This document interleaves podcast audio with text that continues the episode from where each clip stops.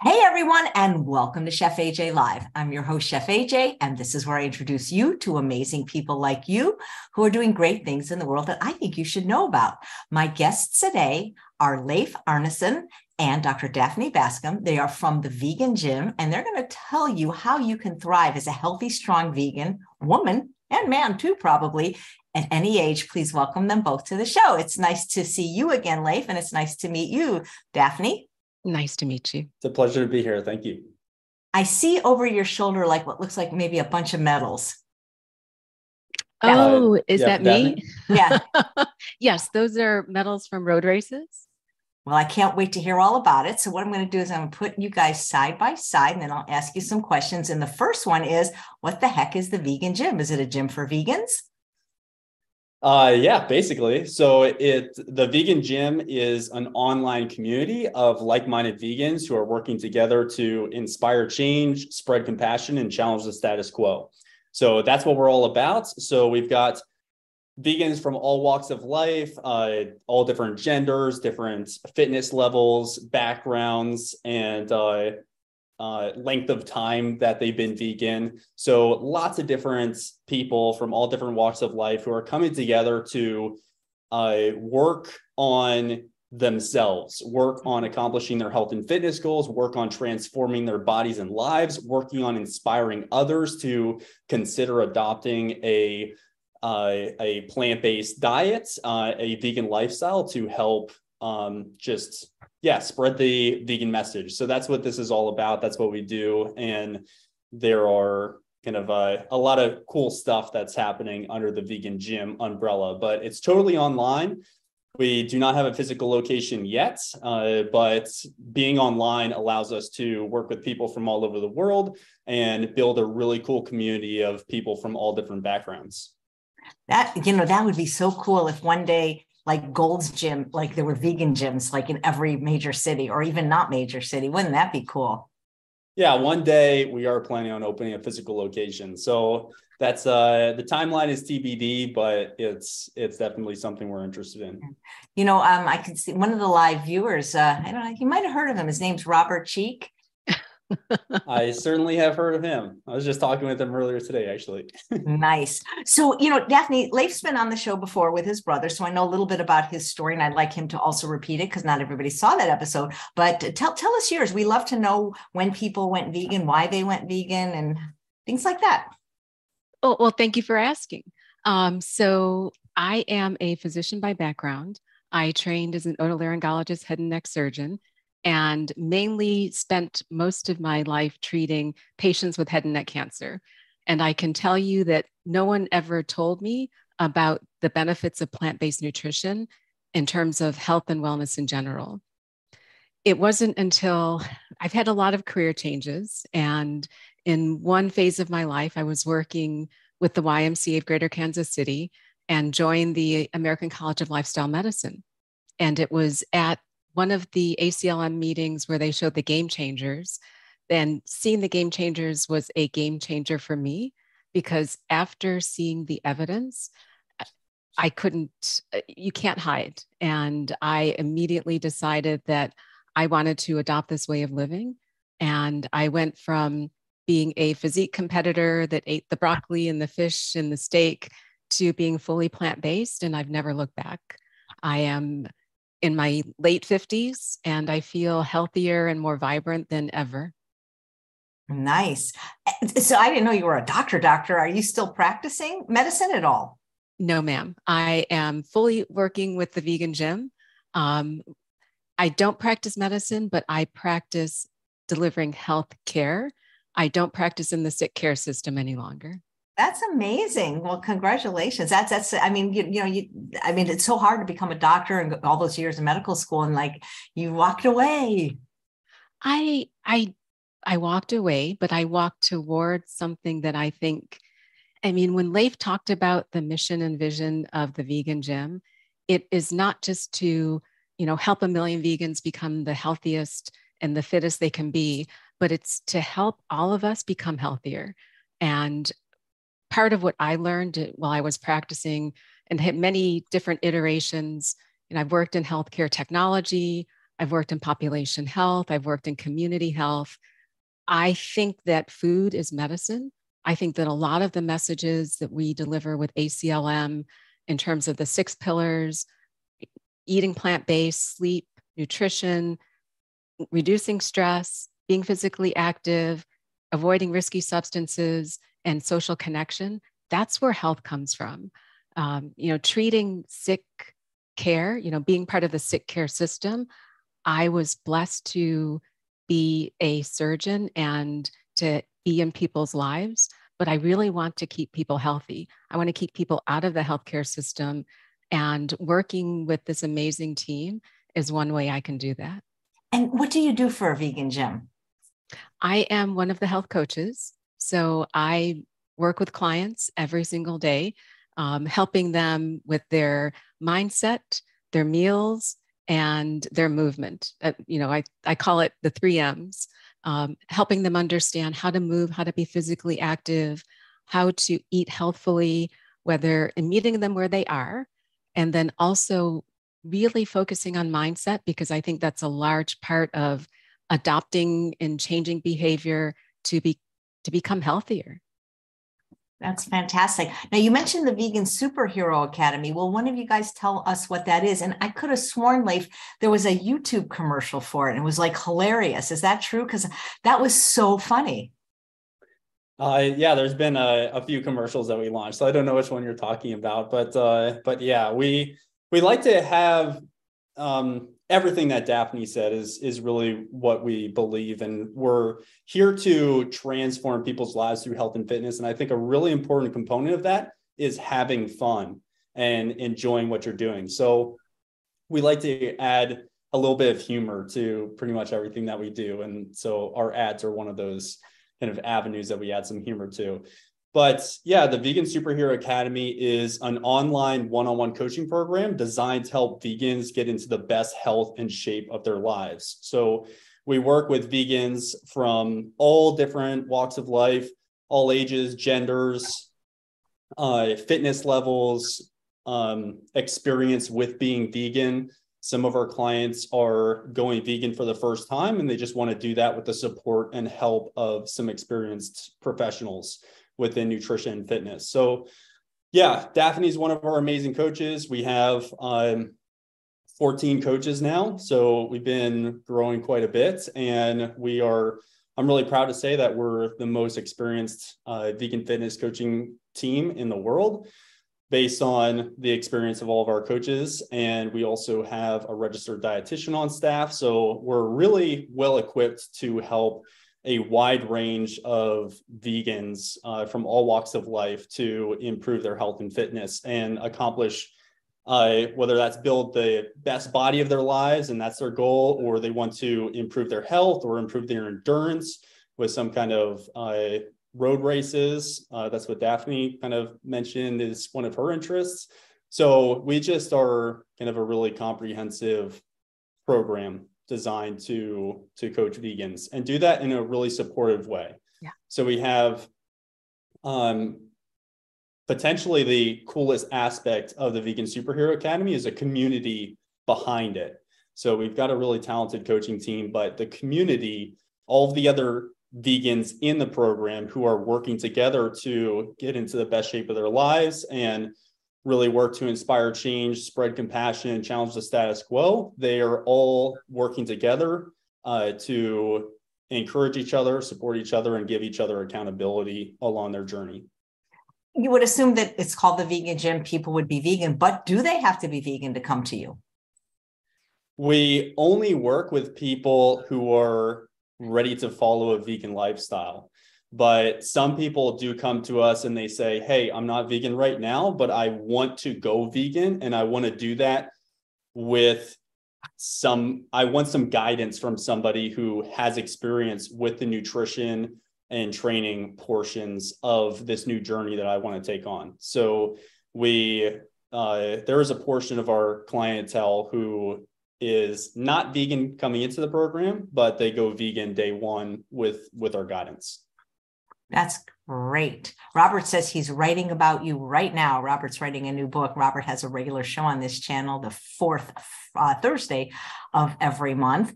So, you know, uh, Leif, you were on, you have a fantastic story, you and your brother, and there is another episode that you were on. I can link to it, but this might be the first time people are seeing and hearing you. So maybe tell your story as well.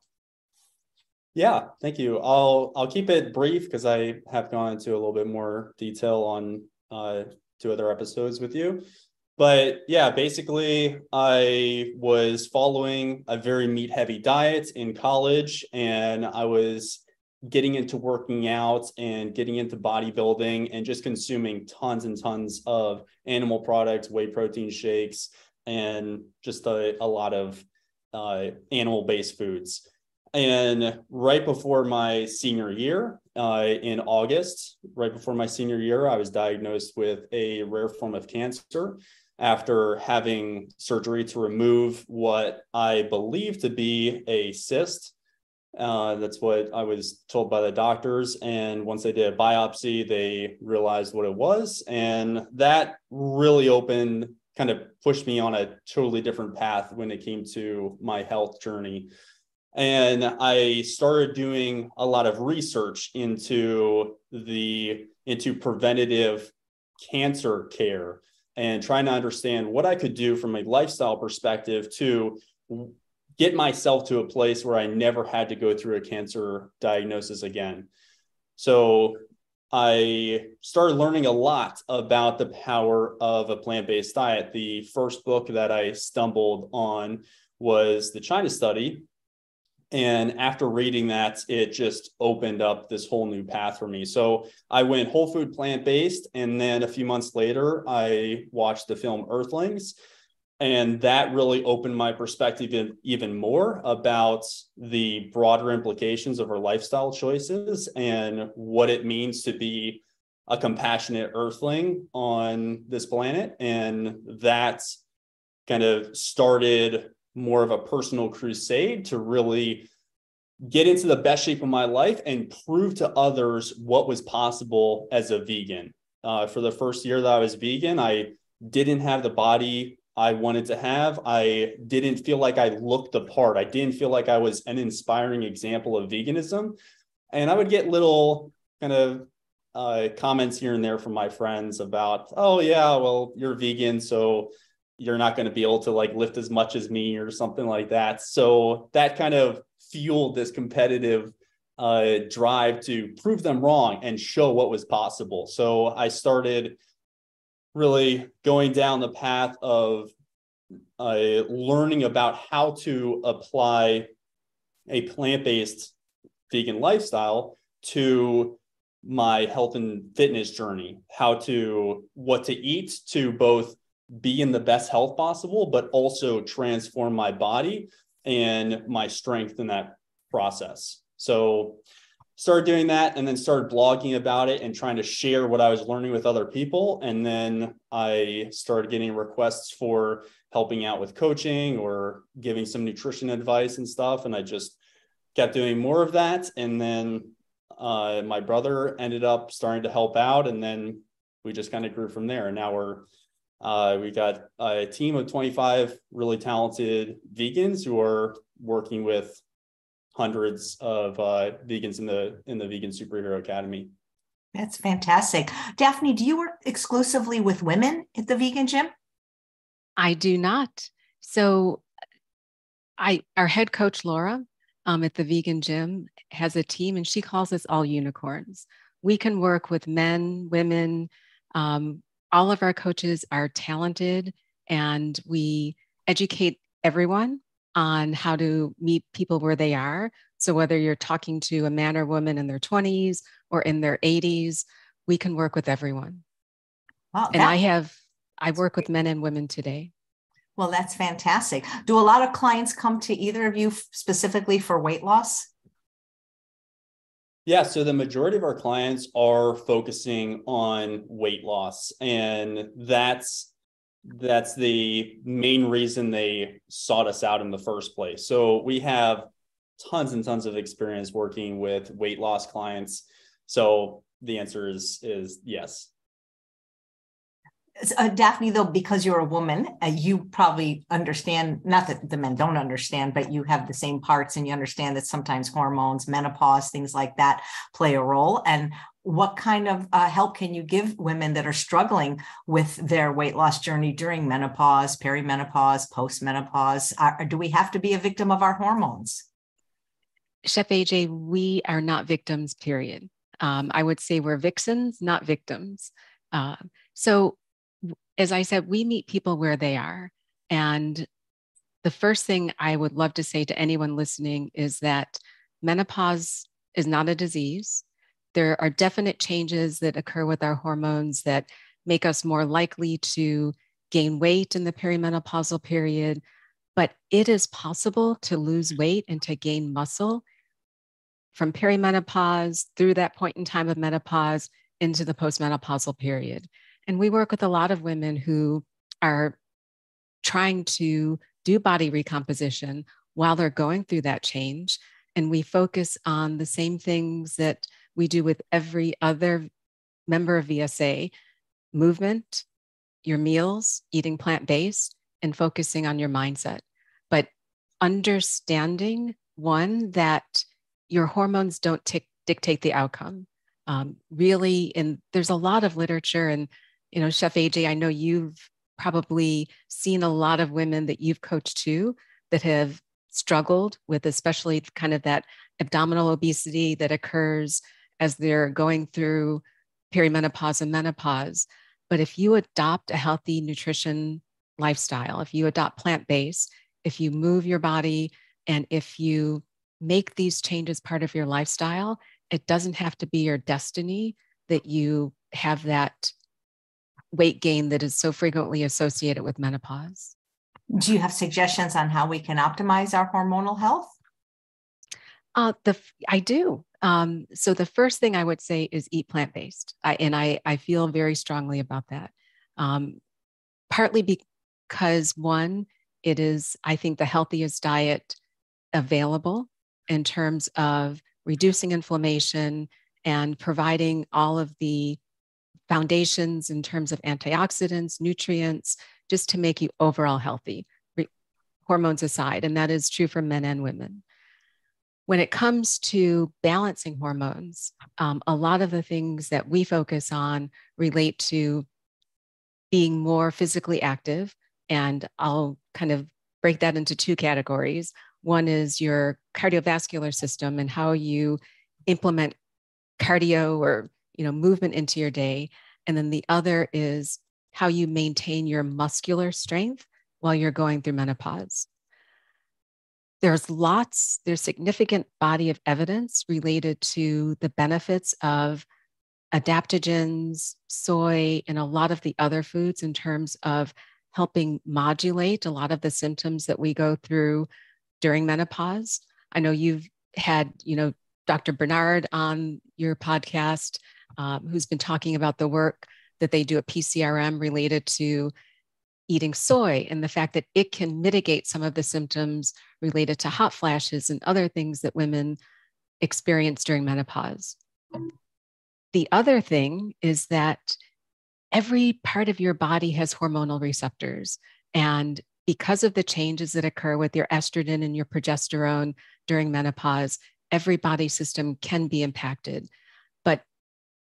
Eating plant based and being vegan, you are actually taking in nutrition that can help your physical health and your mental health and your hormonal health.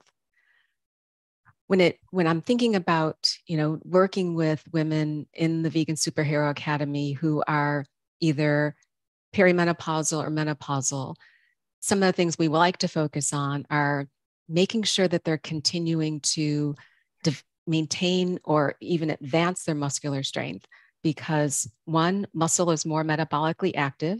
So it can help you in increasing, you know, burning the engine a little hotter, which can help your basal metabolic rate, which is something that can help you reduce the risk that you may put on weight during that transition. But it also will help with your insulin sensitivity it will help with other things that are impacted when estrogen declines during menopause. So, we encourage women who are part of VSA to be active in the gym, to lift weights if they're able to, and to stimulate that muscular development, because that's part of recompositioning your body as you're trying to go through this change. But it also helps with that hormonal balance.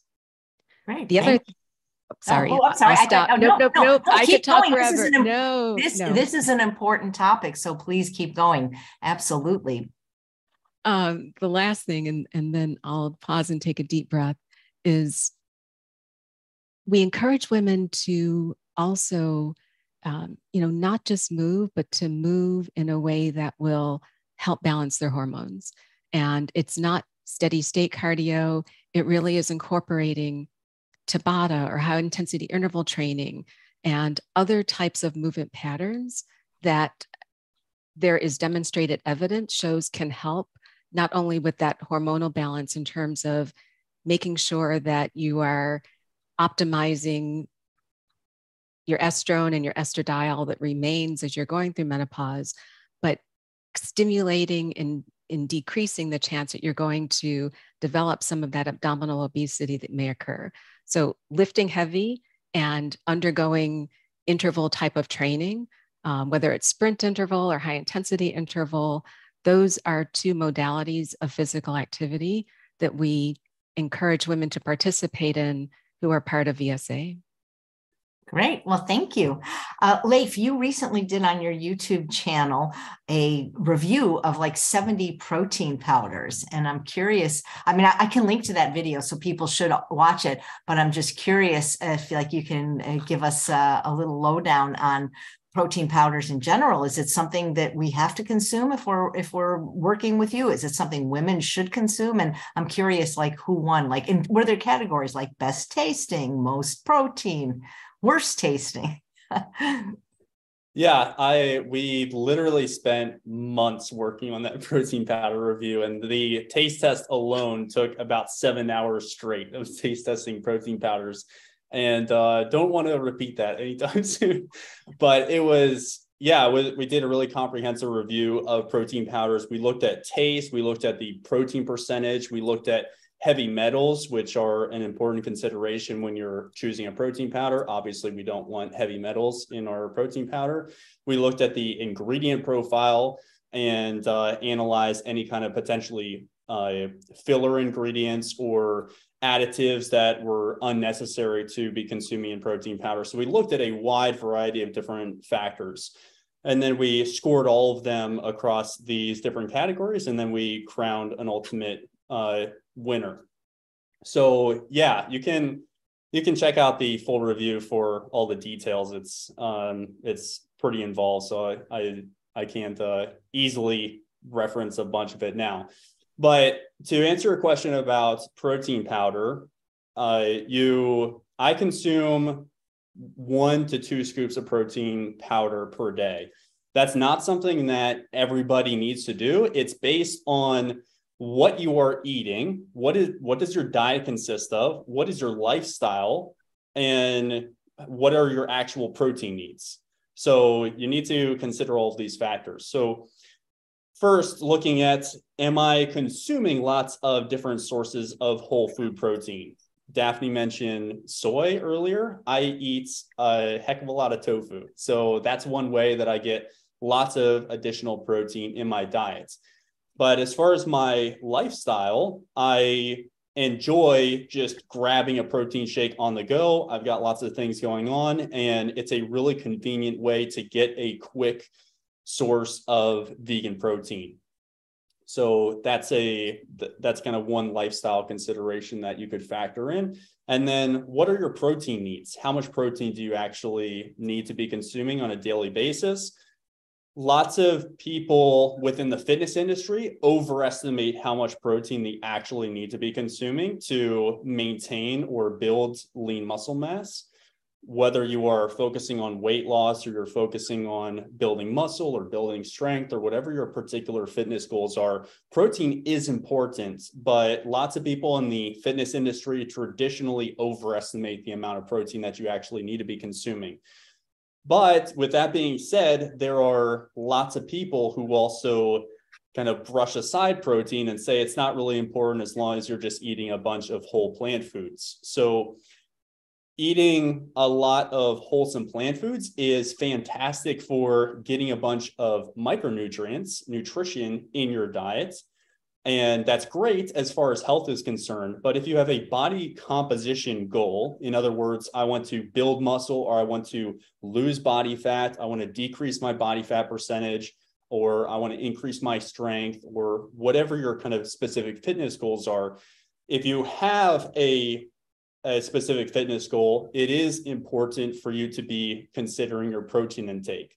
If you just eat a diverse array of different wholesome plant foods, you don't need to worry about protein intake unless you are you have a defined fitness goal that you're working towards. And in that case, it would be beneficial to increase your protein intake uh, to a point. You need to kind of run through and analyze how much bo- how much protein your body truly needs, and there are a bunch of different kind of calculations that you can use to arrive at an estimated uh, target intake. But you don't need to you don't need to go crazy with it. So it my answer to whether you need protein powder or not really depends on those factors. I think in general, I've seen lots of people benefit from adding a protein shake per day and you do need to find one that tastes good, uh, one that is actually healthy, and we can we'll break that down for you in that protein review if you if anyone wants to watch that. Thank you. Uh, Marianne, who's watching live, says she's diagnosed with MS. And are you familiar with working with people with disabilities? We are. Um, so we work with everyone who is interested in joining the Vegan Superhero Academy, whether it is someone with MS, we have VSA members that are thrivers from cancer, um, that cardiac disease, diabetes. Um, so the the breadth and scope of the different types of chronic diseases that we help our VSA members manage is broad. Yeah, we actually, uh, one person in particular, we've worked with a few people who have, are diagnosed with MS, and one person in particular, Kat. Uh, she is a single mom, and she had been diagnosed with MS a few years prior to joining the Vegan Superhero Academy, and she had a pretty amazing transformation. And those are those are really the most inspiring clients to kind of watch their progress and we love working with people to overcome any kind of uh, conditions that they face nice thanks. Uh, sheila said she tuned in live. Is the program in person online? What is the cost? And what i would ask you guys is like is it ongoing? Do they sign up for a certain amount of time? You know like how does it work for example? Yeah, so step number one is going to vegansuperheroacademy.com, or you could just go to the vegangym.com and click on coaching. And we'll walk through, we have an FAQ section at the bottom, and it will answer a bunch of those questions. And you can also learn a lot more about our program on that website. But uh, in the, the simple answer, is that it depends. It's what we do is fully customized to the clients that we're working with. This is not a cookie cutter program. I don't believe cookie cutter programs work, at least not long term, and at least not for the majority of people. So we don't do anything cookie cutter. Everything is 100% customized, and that includes the duration of time that you are spending in the Vegan Superhero Academy. So uh, many of our clients work with us for over a year. They have some long term goals that they want to accomplish. They really love being a part of the community. So it really the the price and duration depend on how long you're in the program. So we walk through uh, that process by starting on our website. So it's an application process and you would just fill out a short application and then we'll hop on a call with you to talk through your goals and get to know you more and figure out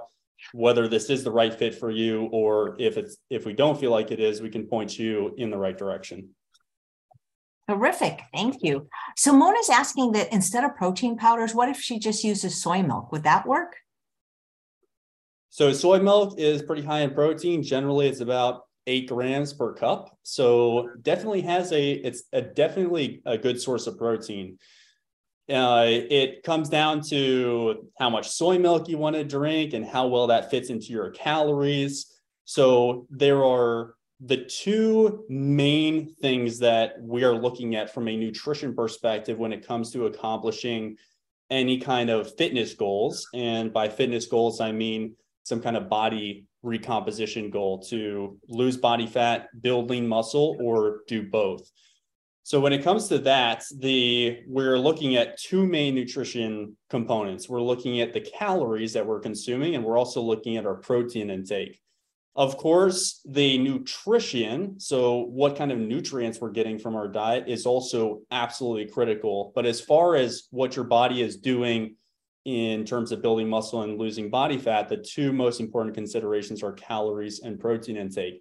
And we need to balance both of these. So we'll use soy milk as an example for this. So a cup of soy milk generally has maybe 100 calories and it's eight grams of protein. So it would be eight times uh, 24. So we'd get at, uh, because there are, or no, eight times four, because there are four calories per gram. So we'd arrive at about 32 calories out of that 100. So it's about 30% protein is what we could call soy milk versus a protein powder that might also be somewhere around 100 to 120 calories or something per serving, but it has 20 to 25 grams of protein uh, of protein.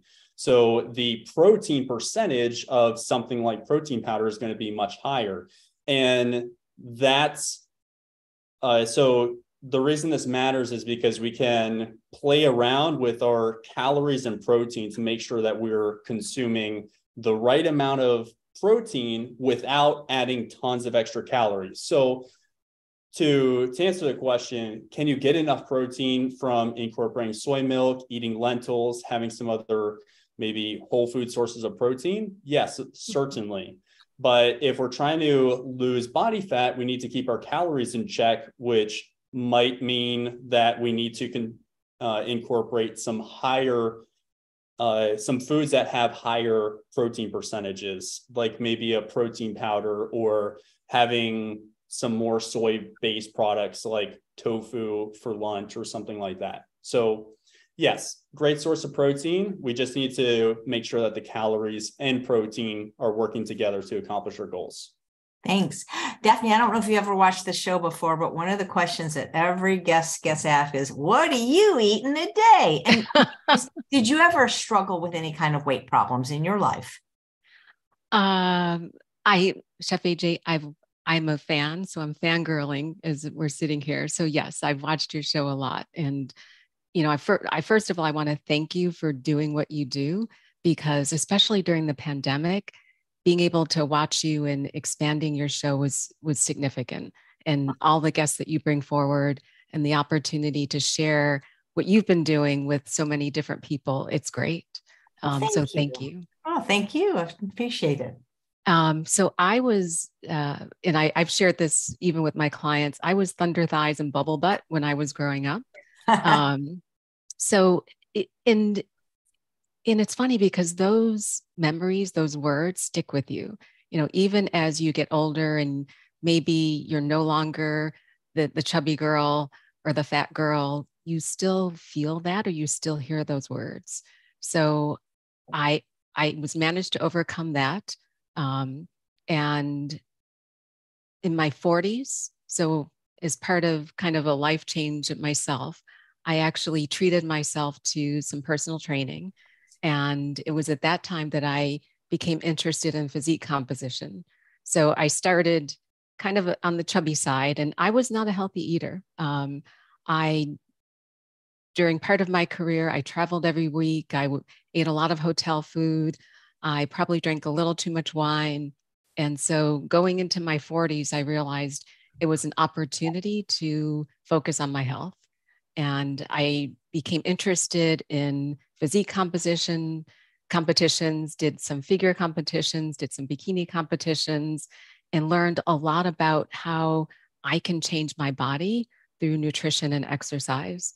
So went from being the the the chubby girl, sometimes still in my head, to being able to walk across the stage and um, actually get my pro card and, and figure in bikini. Wow. Can we see that anywhere? If you Google, you'll probably be able to find it. Well, fantastic. I love it. So, what's unique about the Vegan Superhero Academy, especially for women, that will help them meet their health goals? You want to take that, Daphne? I absolutely would love to. Chef AJ, I think there's a couple of things, and I want to go back to what Leif said around probably the, the thing that's most valuable and unique is the community. So, coming into a community of like minded men and women who are vegan, who are able to share their journey, and from whom and with whom we can learn as we manage life struggles together, I think that's one of the biggest value propositions for women. I think the other thing is having coaches, a coaching team that understands the whole spectrum of how society has impacted how women view their bodies. So we, it's not just about meal plans and nutrition and going to the gym. We understand about how to manage disordered eating, how to develop better relationships with food, how to navigate life's changes, whether you're a mom, maybe you're a new mom and trying to manage post pregnancy, whether you're in that perimenopausal period. I think all of those things we bring to the table, both as a coaching team and as a community, and can help women feel empowered and feel strong. And I hear this from my clients. I mean, when when you see women at the gym and they're doing overhead presses or they're seeing their triceps grow or their biceps grow or they're doing squats or they're you know just walking distances that they haven't been able to walk before they're standing taller and they're feeling prouder. And i think all of that that you, not just the meals and the movement but the mindset and understanding how to make a vegan lifestyle one that you want to adopt forever and focusing on longevity and not just you know looking good now looking good in the bathing suit looking good for the wedding but what am i going to be like when i'm 80 years old and i'm a strong healthy vegan woman or man but we were talking mainly about women in my 80s because all of the things that you can do now set you up to be that healthy person in your 80s and and that's those are all things we talk about so we don't just give people meal plans and exercise we help them understand what does it take to be a healthy vegan? How do you start to get off the medications if you're on them? And then how do you adopt the functional behaviors that, whether it's sitting, standing, squatting, lifting, that you need to be strong and mobile and agile and flexible to do when you're in your 80s and 90s? Fantastic. Here's a question. You know, we had Dr. Stefan Esser on the show yesterday. He's a medical doctor trained at Harvard, he's sports medicine, and his whole thing was about exercise. He's so passionate about it. And this would have been a great question for him as well yesterday, but I'll let you guys give us your opinion from Gabriella, who says, Well, what advice would you give someone who doesn't have the energy or the drive to get started exercising?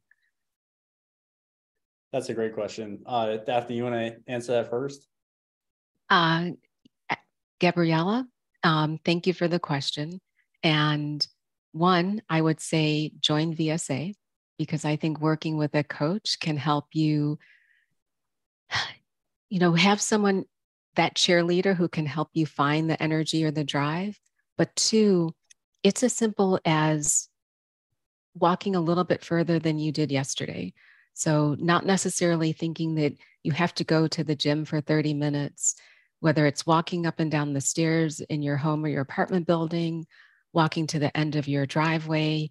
We meet you where you are and help you find ways to become more physically active. It could be sitting. I mean, I've written plans for some VSA members there where we start just for thinking about sitting and standing from a chair. Um, so we want to help you get that energy, get that motivation, but it's taking baby steps and helping you get the confidence and the energy to keep making that progress. There's one other thing that I'd love to add to that. Uh, thank you, Daphne. And that's finding activities that you truly enjoy. That's exactly. Just, I think I touched on this at the beginning, but I think I truly believe fitness should be fun. And if it's not fun, then we need to find some other activities that are fun. Moving our body feels good. And when you are doing activities that you enjoy, you can really cultivate that inspiration to actually get out there and move your body. When you think of fitness, you don't, um, and you always associate that with going to the gym and doing squats. And I really don't like doing squats.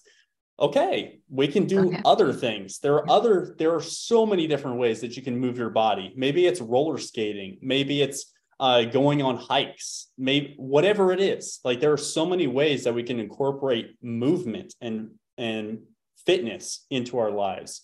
I think that's really important. And one other uh, important thing to keep in mind is understanding the why behind what you yeah. are doing. Why yeah. why do you want to make a change with your fitness?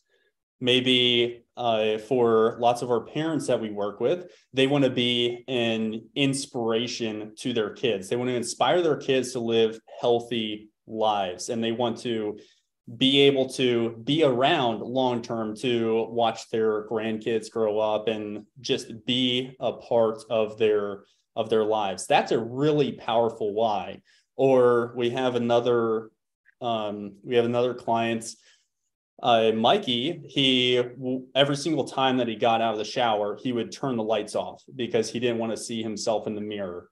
And for him, he wanted to become more confident. And that was the driving force behind saying, you know what?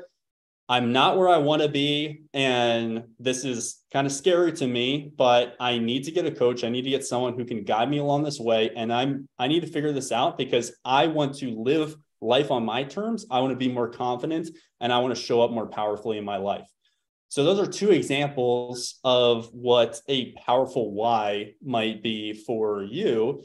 And there are a whole different range of, of reasons why you might want to transform your body and health. But finding a powerful reason to do it and not just saying, you know what, I'd like to lose a little weight. That would probably, that would be nice that's not that's not a, a powerful why. So getting really clear on your why that's actually one of the first things that we start with all of our clients is getting clear on our goals getting clear on our why and understanding what the best path to accomplish this is. And part of that getting back to the preferences is understanding what do you enjoy eating?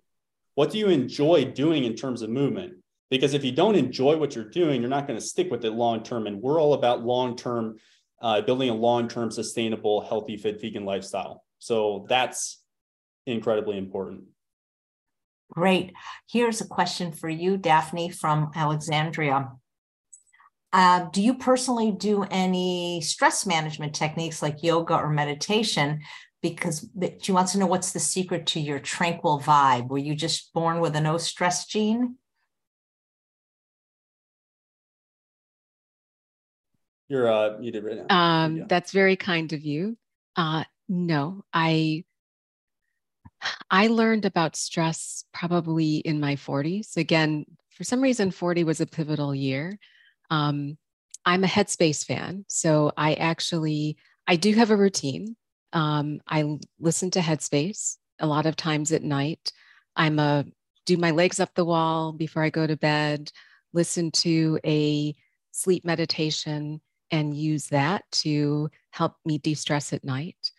Uh, occasionally I do yoga. Uh, thank you for asking. I'm, I won't say that I have a regular practice, but I'm practicing to get better. And then I try and find ways. I mean, for me, getting back to what Leif said, going out for a walk every morning is my meditation. And it doesn't have to be a long walk, but it's just my time to be thankful that I'm here in the world, reflect on what's going on, get ready for the day. So I've learned to carve out a little bit of time to for myself and to do that mini meditation, even if it's two minutes, just to center myself and um, remember my why, but also to give myself grace when things aren't going well or I am super stressed and find ways to bring myself back down to where I'd like to be. But it, it's it's an ever I learn every day. I learn about myself. I learn how to manage, and I try and find different tools that can help. That's great. You know, you talked about Leif about doing what you love. You ever met people that they just don't like anything? Um, I honestly can't say I have. Oh, I have. Anyone? Yeah. Um, you're you're talking about specifically in terms of fitness. Yes, in terms of fitness. Yeah. Yeah, I think okay, I guess there are a handful of examples that I can think of over the past few years of people who just really had a serious aversion to to any kind of movements and um and they just didn't feel like that was for them and i i so yes i think that it, that exists with some people but i also i think that they just haven't found the thing that really matters to them, the thing that they would really truly fall in love with, and the the kind of movement that would align with the person they want to be. So, Daphne, would you have anything to add on to that? I would agree with you. So I think I think there are there are uh, kind of mindset things that we would need to work through if that's if you honestly felt like I don't like any kind of movement. And again, we've been talking about a lot of different types of movement going on a hike, going kayaking, going roller skating, uh, going rock climbing, doing going to the gym, playing on the playground. Mm-hmm. I could just keep going. there are thousands of different ways to move your body. So to say that uh, nothing appeals to you, I think you just maybe haven't truly given it uh given everything a shot. I'm gonna get people to tell me that I don't like any vegetables. yeah, well, that might be a little more common. Great. Um, here's a question from a live viewer, and it is uh, What is your take on vibration boards for people who are sedentary in particular? I got some thoughts on that. Daphne, you want to take that? I, I don't have a lot of experience with vibration boards, so I'll kick that over to you. Okay. So I guess um, I would assume that we're talking through the context of weight loss. So if you're I was actually just asked the other day, what what do I think about wearing kind of like a sweatband around your around your body or kind of vibration boards and stuff like that? I would throw into the same category. And it's just a it's just a bunch of products that really don't live up to any marketing hype they're um so yeah i don't uh i don't use them don't recommend them that's that's a short and sweet answer doesn't Dr. Fuhrman have something like that though for a different reason? Not, I don't know what it is. He he, he sells some kind of machine. I'm not sure what it is. If we're a vibration plate. Or, yeah, sorry, I, sorry, Leif. I'm just okay. not sure. Okay, if we're talking about uh, stimulating the lymphatic system, and that's what we're trying to get out of it, uh, there are things like rebounding, or maybe there's some type of vibration board that does some pretty serious vibrations, similar to what you might experience bouncing on a trampoline or something. I'm not exactly sure what the intended use is there, but I've um, I've heard of vibration boards uh, used in the context of weight loss. So that's what I was specifically speaking uh, to. Nice. Okay, thanks. Let me see if there's any more. Oh, here's a question in the chat. I was going to a trainer. My goal was getting rid of my spongy thighs. It didn't happen. How can I get my thighs firm again if I'm 62 years old? Oh, it's the power plate that Dr. Fuhrman. The power plate that, okay, I was, yeah. Yeah. Okay, so, Daphne, I'll let you take that. What do we do for spongy female thighs in a 62 year old? So um, that's a great question. I would love to dig deeper into understanding what you're doing today from in terms of your exercise, what your nutrition is like, because it's probably a combination of some of the fat that accumulates around the thighs and, and glutes area, your bottom area, and how to develop a physical activity program that you enjoy to get you moving more. And then also to look at your nutrition and understanding how to ensure that you're eating in a way that will support um, a fat loss strategy while we, you know, there's no spot loss. So we can look at you holistically and try and do some work that would incorporate some exercises to work on your lower body in particular, but look at your whole body in terms of a recomposition strategy. Great. And Thanks. 62 is young. Yeah, that's how old I am, but not for long. I'll be 63 any day now. Hey, so here's a question that I'm curious, and you can both give your opinion on because it's like we believe in all the pillars of health here. We have several shows on Chef AJ Live where the lifestyle medicine doctors are talking about all the pillars of health and movement, exercise being one of them, in addition to food and sleep.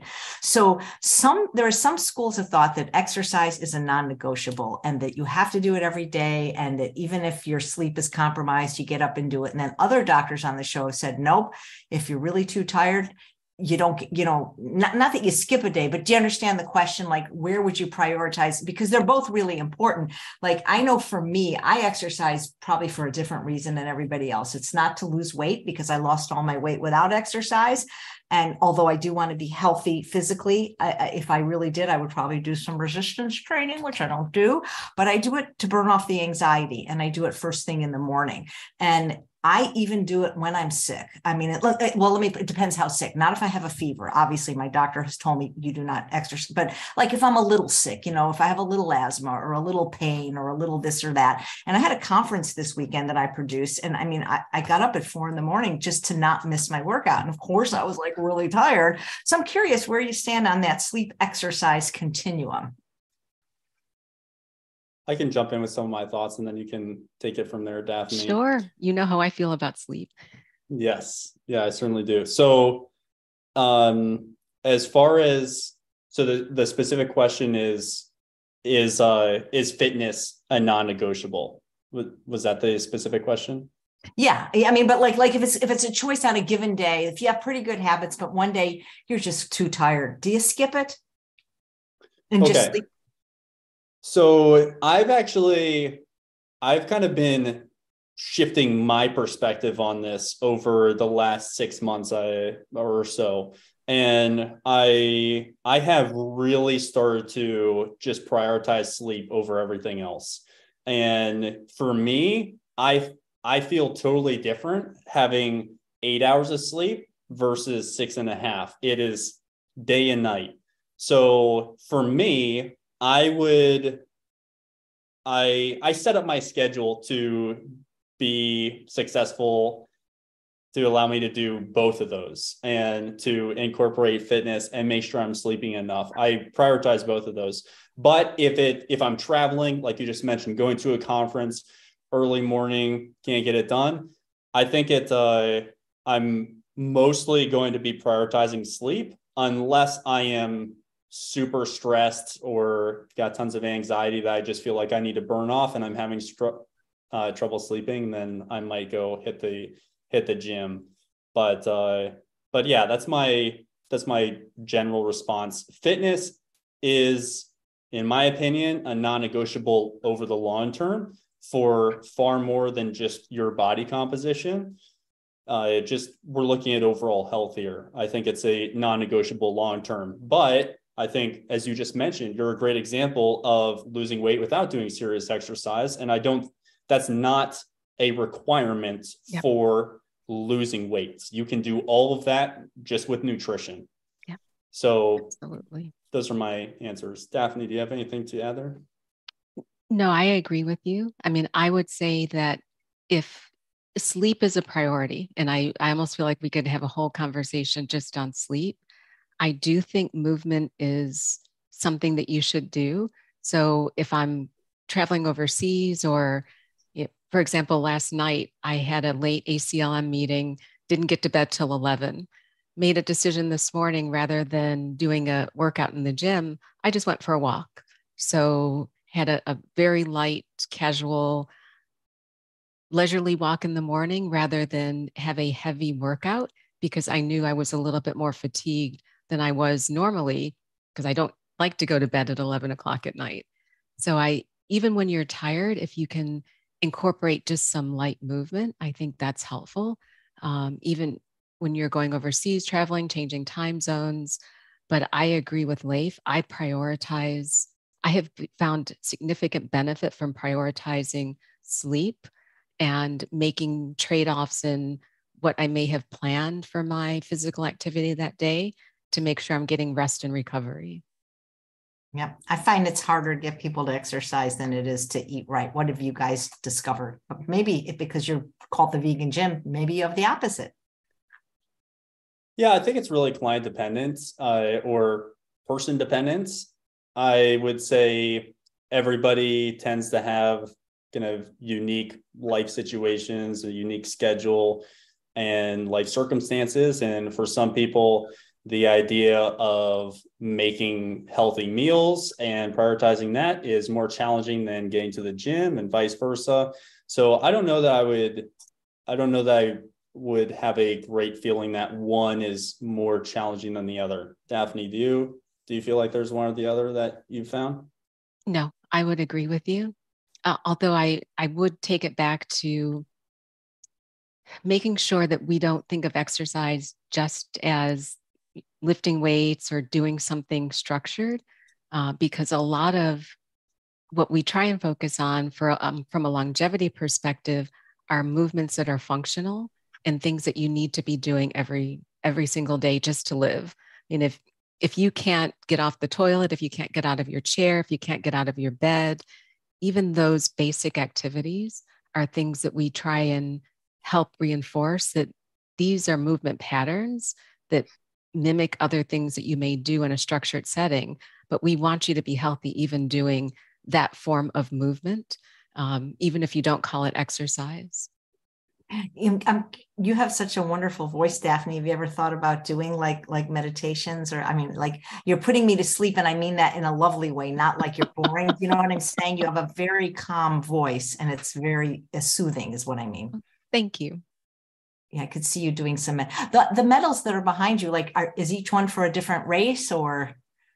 Yes, ma'am. I uh, I became a runner during COVID, so I, I used to hate running, and during when we went into lockdown and the gyms closed, I started running in the parking garage of my apartment building, just because I needed to get off some anxiety energy, and then it just progressed over time, and now I love it.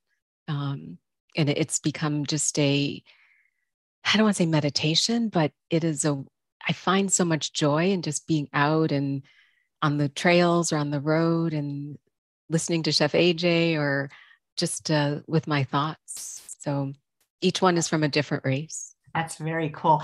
Hey, hey, Leif, the green lighting is is this some like sci-fi thing you're in? um, no, actually, I'm in my bedroom right now. No, it's just I, am I'm just thinking like it's either some kind of military sci-fi thing going on with you. It's fun. Yeah, yeah, just... it definitely has that vibe, but that's a more of like a, a vegan vibe. Green. Yeah, I, I just I was just funning yeah, but it looks great. Yeah. So, is going for a long walk at a slow pace on flat ground where you don't get out of breath good exercise or not really for a person who can not do anymore? Dr. Esser said yesterday that we should be able to talk but not sing. That's the intensity he was looking for. It's fantastic exercise. Mm-hmm. Um, whether that's the only form of exercise you should be doing is dependent on what your current kind of physical ability is and also what are your long-term fitness goals but it is certainly a fantastic form of exercise uh, we really prioritize getting steps in I think that is one of the most underappreciated and undervalued uh, things to track within the context of health and fitness, especially for people who are trying to lose weights. So if you are tracking your step count and just trying to get 5,000 or even 10,000 steps per day, and you're tracking that with an Apple Watch or you're just carrying your phone around, that is a fantastic way to measure your your progress uh, from a from a fitness perspective. So yeah, it's a it's a great form of exercise. Nice. So if people want to sign up for the vegan gym or follow either of you on social media, where's the best place to go? And everything you gave me is in the show notes, just so you know. Awesome. Yeah, just uh, thevegangym.com, or if you're interested in joining the Vegan Superhero Academy, you can uh, click on coaching in the menu on thevegangym.com. Uh, that's going to bring you to vegansuperheroacademy.com, and you can check that out there. Um, all of our social media accounts are just at the vegan gym or the vegan gym. So we're really pushing YouTube recently. So something like the protein review and stuff like that, you can find our YouTube channel just by searching the vegan gym. Yeah, I put I put the link to that actual episode in the show notes because it was so interesting. I thought people might want to watch it. Okay, cool. I'm glad you enjoyed it. Oh, so good. Daphne, what about you? Uh, you can find me on the Vegan Gym page. If you're looking, you'll see all of the coaches. So our entire coaching team has a profile out there. If you want to follow me independently on Instagram, you can find me as Wingman Daphne. Um, it, same on Twitter, I'm just Daphne Bascom, and Facebook, just Daphne Bascom. Pretty simple. Do you have to be a certain age to work with the vegan gym, like say 18 at least, or?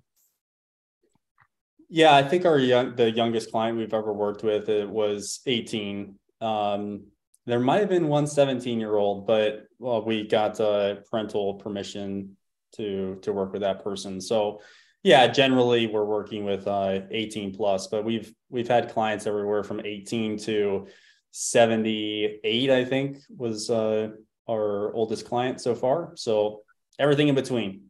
Well, fantastic. Let me come back on screen for a minute and say goodbye. And thank you guys so much. I appreciate the work you do. Thank you. And Thanks, vice Jeffy. versa. Really appreciate everything Aww. you do. And I love your shirt, Vegan Superhero, because I think everybody yeah. that's vegan in their own way is a superhero. That's actually, yeah, that's mm-hmm. kind of why where the name came from in the uh, at the beginning. So yeah, I think vegans are superheroes. Whether you're a serious athlete into fitness or not, I think everyone's a vegan superhero. Every vegan is a superhero because we're literally saving the world. So I think that's pretty cool. Absolutely. Thank you. And thanks all of you for watching another episode of Chef AJ Live. Please come back tomorrow a little earlier at 9 a.m. Pacific time when I have the return of Dr. Rachel Rubin discussing sexual health. Nobody wants to miss that one.